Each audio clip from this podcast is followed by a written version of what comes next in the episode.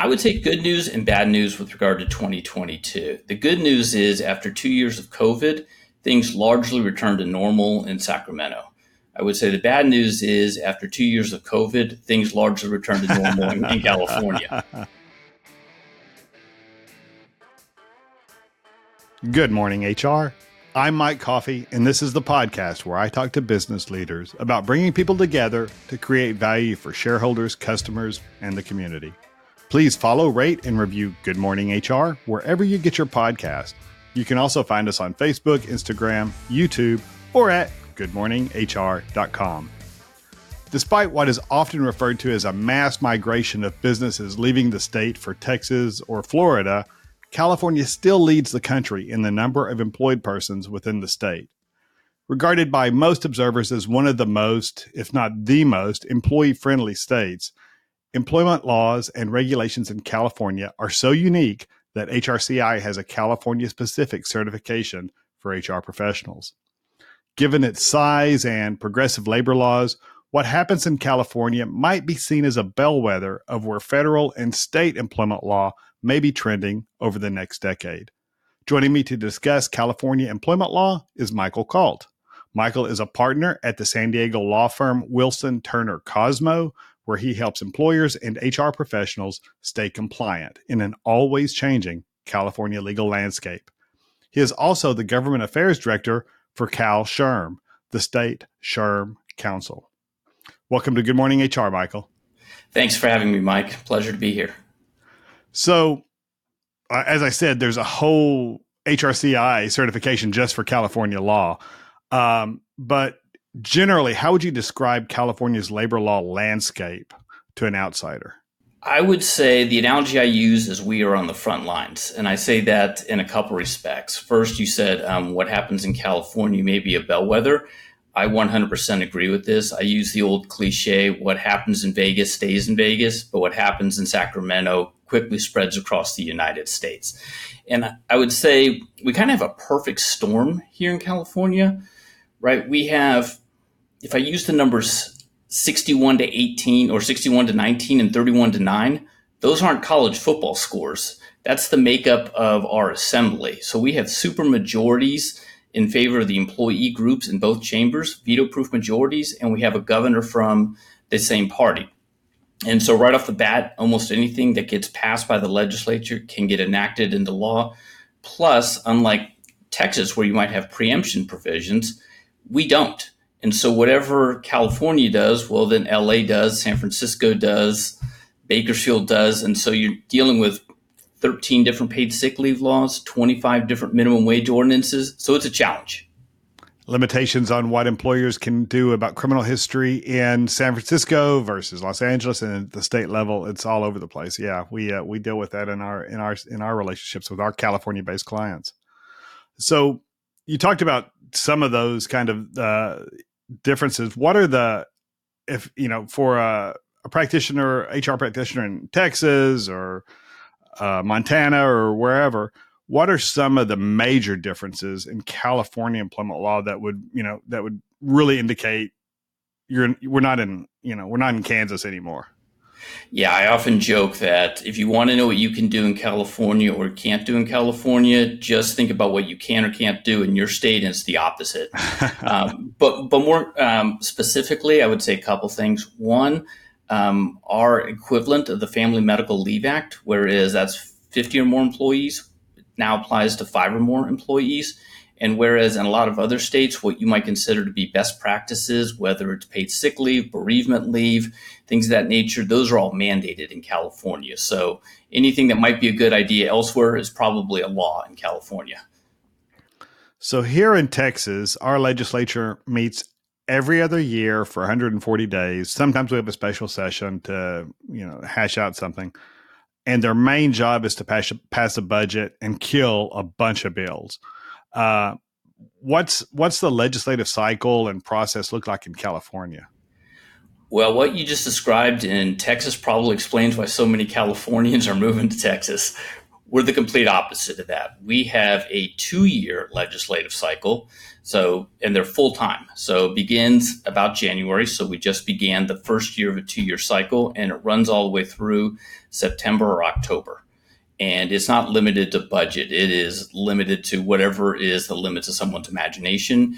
And perhaps because it's a two year full time cycle, the legislators who are elected feel a need that they have to pass laws to justify why they're there in the beginning. So on any given session, we may have 4,000 bills introduced.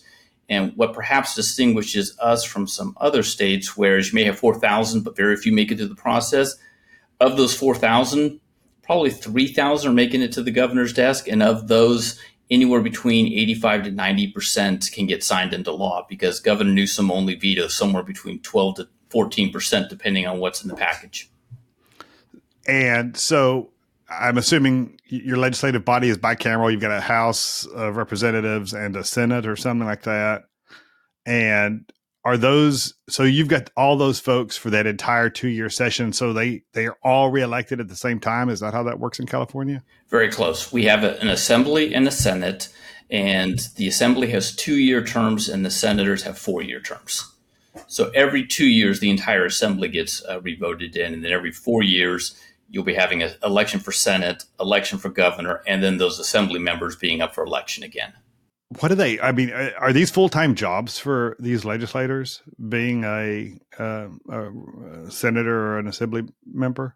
I would say yes and no. I would say most of them view it as such, um, but I don't think the pay for a lot of the positions is high enough to be able to um, let you live comfortably in California. So it wouldn't surprise me if some people have some paid time, um, paid work, but as a general rule, yes, they view it as a full time job, January to September, October.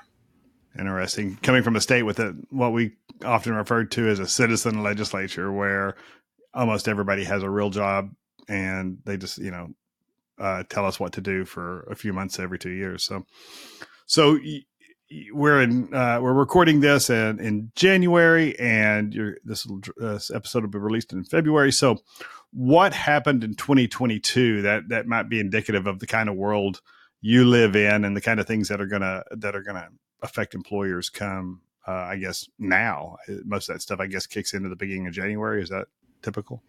usually kicks into January the following year. Um, I would say good news and bad news with regard to 2022. The good news is after two years of COVID, things largely returned to normal in Sacramento.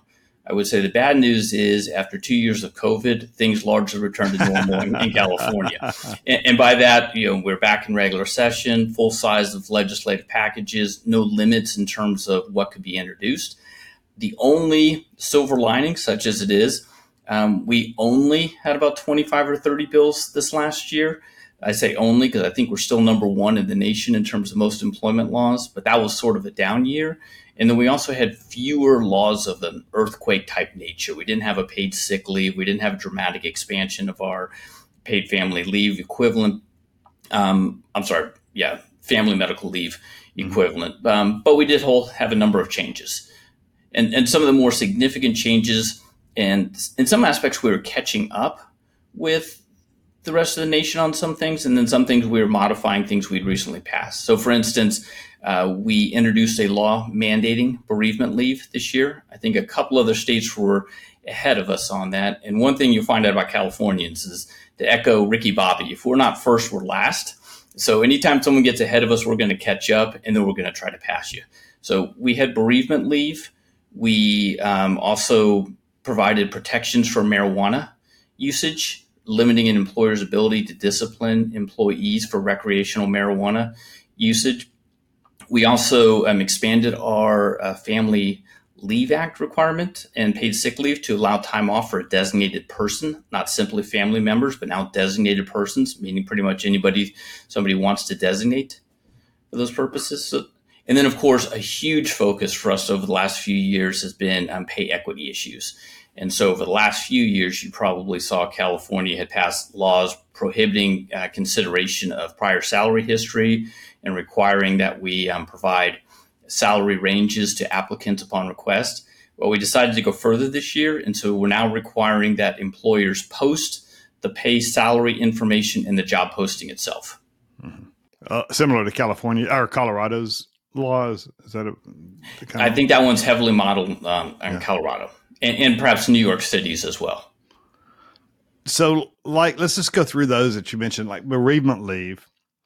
Um, when California says you've got to give somebody bereavement leave, is that can you just say, okay, we're giving X hours of PTO and you can use some of it for bereavement leave, or is it you have to have time set aside specifically in a category just for bereavement leave? You have to allow them to use it for the purposes that would qualify for the leave. So, upon the death of a family member, they have to be able to use that time for bereavement leave purposes. Um, that just gives them the time off because it's unpaid, but they are allowed to draw upon PTO and other things you may have set up to help pay for it. And how much time is that? Up to five days. Up to five days. So an employer has to grant up to five days, or is there a scale based on tenure, or is it? No, it's it's five days. I'm sorry. Yeah, they have to oh, provide okay. yeah. five days. Interesting. Yes. Wow. And uh, okay, I. Uh, I, have I've got a family member who's used my own death twice to get out of uh, out of work, so uh, she would have had ten days. Okay, well that's interesting. um, what about marijuana usage? Um, and we're seeing there's a lot of those, you know, increasing laws around the country, especially at the municipal or the county level. But um, what's what's California's take on on on marijuana right now as far as usage? Because what 2017 it became recre- uh, recreational use became legal. I was in California. I was in Oakland in January, the second week of January of 2017 and there was just like a cloud over the whole city. It was uh, it was it was pretty skunky. So, but what's the what's the rule? What's the rule now for mar- employer consideration of marijuana? Yeah, so right now, California statewide, we allow um, recreational medicinal purposes. With regard to the employment side, the issue was well, uh, under what circumstances can they discipline employees? And one of the concerns they had was that employers were still disciplining employees for conduct that was otherwise legal. And so we've now amended our family, I'm sorry, our um, Fair Employment and Housing Act to prohibit discrimination against employees for off duty or away from the worksite use, usage. So you can't discipline people for using what is otherwise um, a legal product. And secondly, we're changing our testing laws. Uh, the concern being that the testing was only picking up if an employee had used marijuana at some point, but wasn't picking up active impairment. And so they've directed employers to begin using new tests to actually test for active um, psycho psychoactive um, antigens that would show actual impairment as opposed to hey they might have used it three weeks ago. Can they do random testing, or does it have to be uh, reasonable circum you know reasonable suspicion uh, post accident type testing? Um, I believe it's going to depend on the industry. But as a general proposition, you're probably going to want to be doing it um, upon reasonable need as opposed to just randomly. But again, it's going to be somewhat somewhat industry specific. And and and really, it's only current impairment, which is interesting because we we do drug testing too, and the impairment technology is not that reliable either. So I mean, there's a lot of disagreement in the in the in the industry about how accurate that impairment testing is. It's you know, but uh, it's above my pay grade. I just I just trust well, what the scientists say. You know. Well, that sounds like a good um, venture if you or I could figure out a way to yeah. come up with the new test that everybody uses. Yeah. And so, paid sick leave. What does paid sick leave look like now in in California, or will with the next whenever it's implemented? So right now, what we have is we have three days off and basically upon need for yourself or for a family member. And the change that was made this last year was to also allow you to be able to use it for a designated person. So it doesn't have to be taking it off because your son, husband is, is sick. You can now use it for whomever you designate as that person. And you can only, the employer can limit you to one designation per year, um, but it doesn't have to be a family member. So that was a change this year. The change I expect in the upcoming session will be to increase the levels from three days to five days in terms of the statewide bill, in terms of the amount that you could take off. And of course, so that designated. I'm sorry. Go ahead. I was going to say, and then of course in California, because we don't have preemption laws, once we go ahead and pass it to five days on the statewide level, then of course San Diego, LA, San Francisco are probably going to have to bump theirs up as well above that. And let's take a quick break. Good Morning HR is brought to you by Imperative, premium background checks with fast and friendly service. On March 8th, I'll be hosting a webinar entitled Ethical Considerations in Talent Acquisition. We'll discuss the relationship between individual and organizational ethics and engage in an interactive conversation around a number of common ethical challenges that we face in recruiting, interviewing, and selecting employees. This free webinar is approved for one professional development credit for SHRM certified professionals and one hour of general recertification credit for HRCI certified professionals. And you can register for this free webinar at imperativeinfo.com. And if you're listening to this podcast after March 8th, you can still watch the recorded webinar on our website for credit for free. If you're an HRCI or SHRM certified professional, this episode of Good Morning HR has been pre approved for one half an hour of recertification credit. To obtain the recert information, visit goodmorninghr.com and click on Recert Credits. Then select episode 84 and enter the keyword Left Coast. That's all one word L E F T C O A S T. And now back to my conversation with Michael Kalt. You mentioned preemption.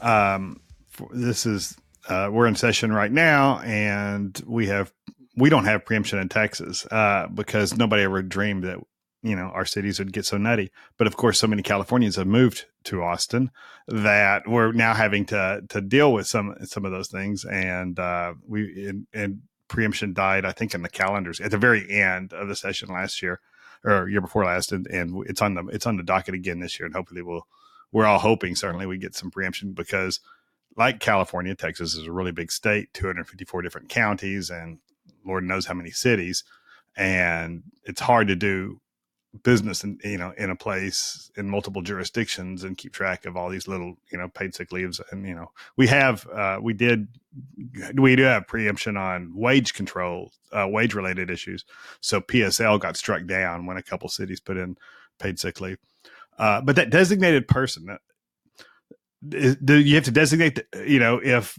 if Joe gets sick this year, I get my days, or is it just wait when you can just when somebody is sick, you designate? Okay, I'm going to use my my time for this person, then you designate them. I would say it somewhat depends and upon how the employer sets up the policy because the employer can limit the employee to one designation per year. So you could say, hey, you're going to have one designation per year and they can make that in advance, or I suppose they could use it the time they want to use it and then they're limited to who that person would be. But if you don't have a limit on it, then theoretically they could use it for whomever they want as many times as they want. But you only get one designation, so that. But the idea is that I guess that that people who aren't married, don't have kids, don't have immediate family, but are caregivers or have you know significant others who they're not you know who they're not legally connected to maybe uh, want to you know but they want to give care if somebody needs that assistance that's the idea i guess behind that that's exactly the concern being that the nuclear family that was sort of the definition for FMLA and our PSL purposes didn't work as well in the modern environment where I don't know if you've seen this TV show Modern Family where you may have right. a whole host of different um, relationships. Yes. Exactly. And so what are they doing uh, on the pay equity front? Because I, I know y'all have long had, you know, for a number of years, the salary inquiries prohibition – uh, what, what what else is going on there on pay equity? Yeah, the two big changes this last year were to require that employers post the salary range within the job posting itself so people can go ahead and see it. I would say three. That was one. Then, secondly, the requirement that any current employee who wants the salary range for their position can ask for it, and you have to provide that to them. And then third, we have this requirement that larger employers need to annually submit what they call a pay data report to the um, DFEH. They've now expanded that. So you not only have to include that information for your employees, but also labor contractors if you have a certain number of labor contractors. The idea being that a lot of employers, kind of the way water sort of gravitates mm-hmm. or moves around, that because they were tracking for employees, that employers were hiring contractors. And so now they want you to go ahead and include that information for contractors so they have a holistic view of what everyone's getting paid. So that sounds like that's that's the the real power down I would guess from most employers on those on those of those three issues. Even if you are reporting it, uh, it, it, becomes like your EEO ones or something else. It's just another administrative burden at the end of the year. Plus, you're perhaps putting Exhibit A in in, in some plaintiff attorney's hands at some point or some state regulator's hands uh, by how you how you respond to that. You hit the nail on the head. So I would say two things about that. One, when the law was initially initially enacted a couple years ago, employer concerns well, this was going to be one more thing we have to do, and they said, well, you can just use an EEO one. And now they've gotten rid of that and said you can't just use an EEO one. You have to actually go ahead and submit a report. And then secondly, employers were worried, well, where's this information going to be able to go? And initially they were saying, hey, don't worry, we're not going to be making this public. And now um, they are going to be making it public. And then the concern is, well, you know, who's going to be using this information for what purposes? On the the employee asking what a salary range is for for the my current position, and I want to know where I'm at in the range, I guess. But does that apply to every employer, or is there a certain number of employees that that would uh, that an employer would trigger that? Well, for the job posting, in terms of mm-hmm. posting the salary range in the advertisement for the position, that's sure. only for employers with 15 or more employees. Now, in the that's state. pretty. What's that? 15 or more in the state, or is it? I believe it's anywhere. Okay. I believe it's anywhere. Yeah, so it's pretty onerous. Um, but with regard to providing the pay scale to a current employee upon request, that's employers of any size, not 15 or more. And of course, you're 15 or more, it's not much of a difference because it's pretty hard to be smaller than 15.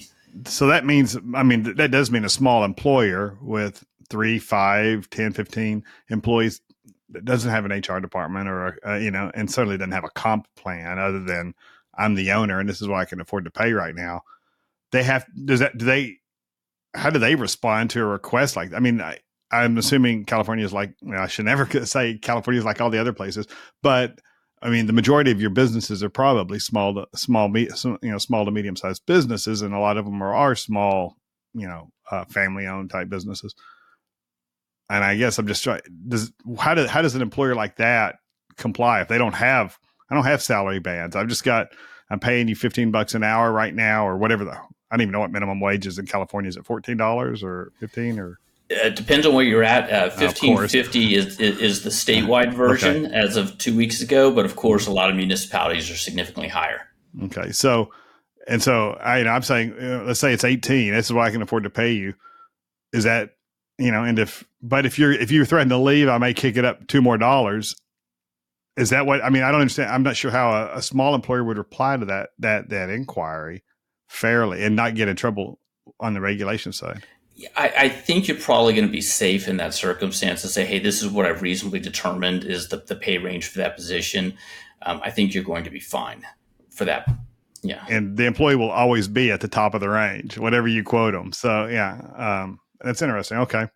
So, as employers start to get ready for all of these things to to roll out, what are the m- major things that employers who have locations in California need to be thinking about? And and you know, if all this goes into effect next January, a lot of it goes into effect next January. What do they need to do in the next 11 months to really make sure they're ready for it. Are you talking about what's on the agenda for 2023 or what happened in 2022 that just took effect? Oh, I guess it just took effect. Okay. So what happened in 2022 that just took effect and what do they need to be doing right now to make sure they're compliant then? Yeah, I would say you need to be looking over your policies um, for a couple things. One, updating for bereavement leave purposes. Secondly, updating your CFRA and your paid sick leave to make sure you're allowing the time off for designated. Tell us what persons. CFRA is. I'm sorry, that's our California Family Rights Act. It's our state law equivalent to the Family Medical Leave Act. Okay. Um, I would be looking at your um, equal opportunity policies uh, to make sure you're not discriminating against anyone for marijuana usage away from the workplace. And then we also had a rule, of course, um, a lot of states responded to the Supreme Court decision in Dobbs. On you know abortion rights. Um, California did the same, so we had a bill there that um, protects employees on the basis of reproductive decision making, and so you cannot discriminate against an employee because of any decisions made related to contraception usage or reproductive services, which would include having had an abortion. Um, so you would need to look at your policies there to make sure you're not discriminating on those bases. And then I would look at um, your job posting requirements to make sure where you need to to have the job salary range posted, and that your frontline supervisors know to um, turn over that pay range information if um, requested by a current employee. Those are just a couple of things. yeah, I, well, and on that pay range posting, I've seen in Colorado, New York City, where employers are saying the range is between fifteen dollars and two hundred thousand dollars. Um, is is is there? You got? Any, do you have any read on how that would fly in California? I'm going to guess that will not pass. Um, mm. We did recently have some um, frequently asked questions posted on the DLSE on this, and I would say you have to have a reasonable basis for the range that you came up with. So if you said, "Hey, it's between sixty-five and seventy-five thousand dollars, depending on your experience that things of that nature," you're probably going to be fine. Something between one and infinity is probably not going to get it done. And so we're in 2023 now, which seems really weird to say, but um, what's on the next two year agenda then? What you know, what do you think the the big things that uh, legislators may do to employers in in California? I would say there's a couple things that are definitely coming down the pike. One, paid sick leave is almost certainly going to increase. Um, I think it'll go from three to five days. Um, what we're hoping to do via Cal SHRM, and I'm sure the chamber wants to weigh in on this as well, is you know, recognizing that's likely to happen to say, hey, if we're going to do that, can we have some preemption um, help for us here? I mean, that's particularly important when you think about working remotely now. You know, my San Diego employees may be working in Los Angeles now, so now I'm mm-hmm. subject to three different laws: California, San Diego, and LA. And if God forbid they spend one day a week working in Glendale, then I'm subject to a fourth law. So we'd like to have preemption. Um, predictive scheduling, very likely to happen this year. Um, LA just passed um, a fair work week ordinance. San Francisco has one. Um, fully expect California is going to try to do something on a statewide basis. The question being whether it'll be limited to particular sectors or if we'll go broader than that. So, so by predictive scheduling, you're really talking like 48 hour notice before your schedule changes or something like that. Some some mix of notice before somebody gets called in. Exactly. A certain deadline by which a schedule has to be posted, and then a limit on any changes that could be made. And then, of course, California being California, we're usually requiring that any changes that are made after that time period would involve increased compensation to the employees. Okay, of course. Yes. And then I think workplace monitoring is going to be a really big issue. And in two respects, there were two really big bills that were pending last year that didn't happen, but we expect they'll come back. One will deal with the employer's ability to monitor employees you know, through use of electronic monitoring for their remote employees. So checking when they're working, where they're working. Um, there'll be something along those lines. And then again, saying we don't like to be behind anyone else we know what Illinois has been doing regarding biometric information. We're trying to pass a law that's very similar to it. Um, we're just hoping we won't have the same experience that they've had in uh, Illinois with it. But I think that that will definitely be back back as well. That one seems less likely to be enacted, but of course the votes are always there, and it will be a big push. I just had a, another thought. I'm back on the paid sick leave, and so that's got to be. You know, right now you said it's three days and and you think it'll it'll be increased beyond that to maybe five or something? That's my guess, three yeah. to five. And, and so, and that that can't be commingled with a regular paid time off uh, pool that you may give your employees, right? It it's can be actually. Oh, it can be. Okay, so how does it, that work? It, well, it can be. You just have to provide a certain amount of time that can be used off, and if the paid time off can be used for the same purposes as the paid sick leave law, then it can count. So if I've got an employee and let's say, you know, we, we do, you know, three, you know, 15 days of paid sick or of, of PTO on an annual basis. And in February, that employee burns through all their PTO, but then they get sick in May and their PTO before the all 15 days was just used for, you know, a, a vacation in the, uh, you know, the, the French Alps.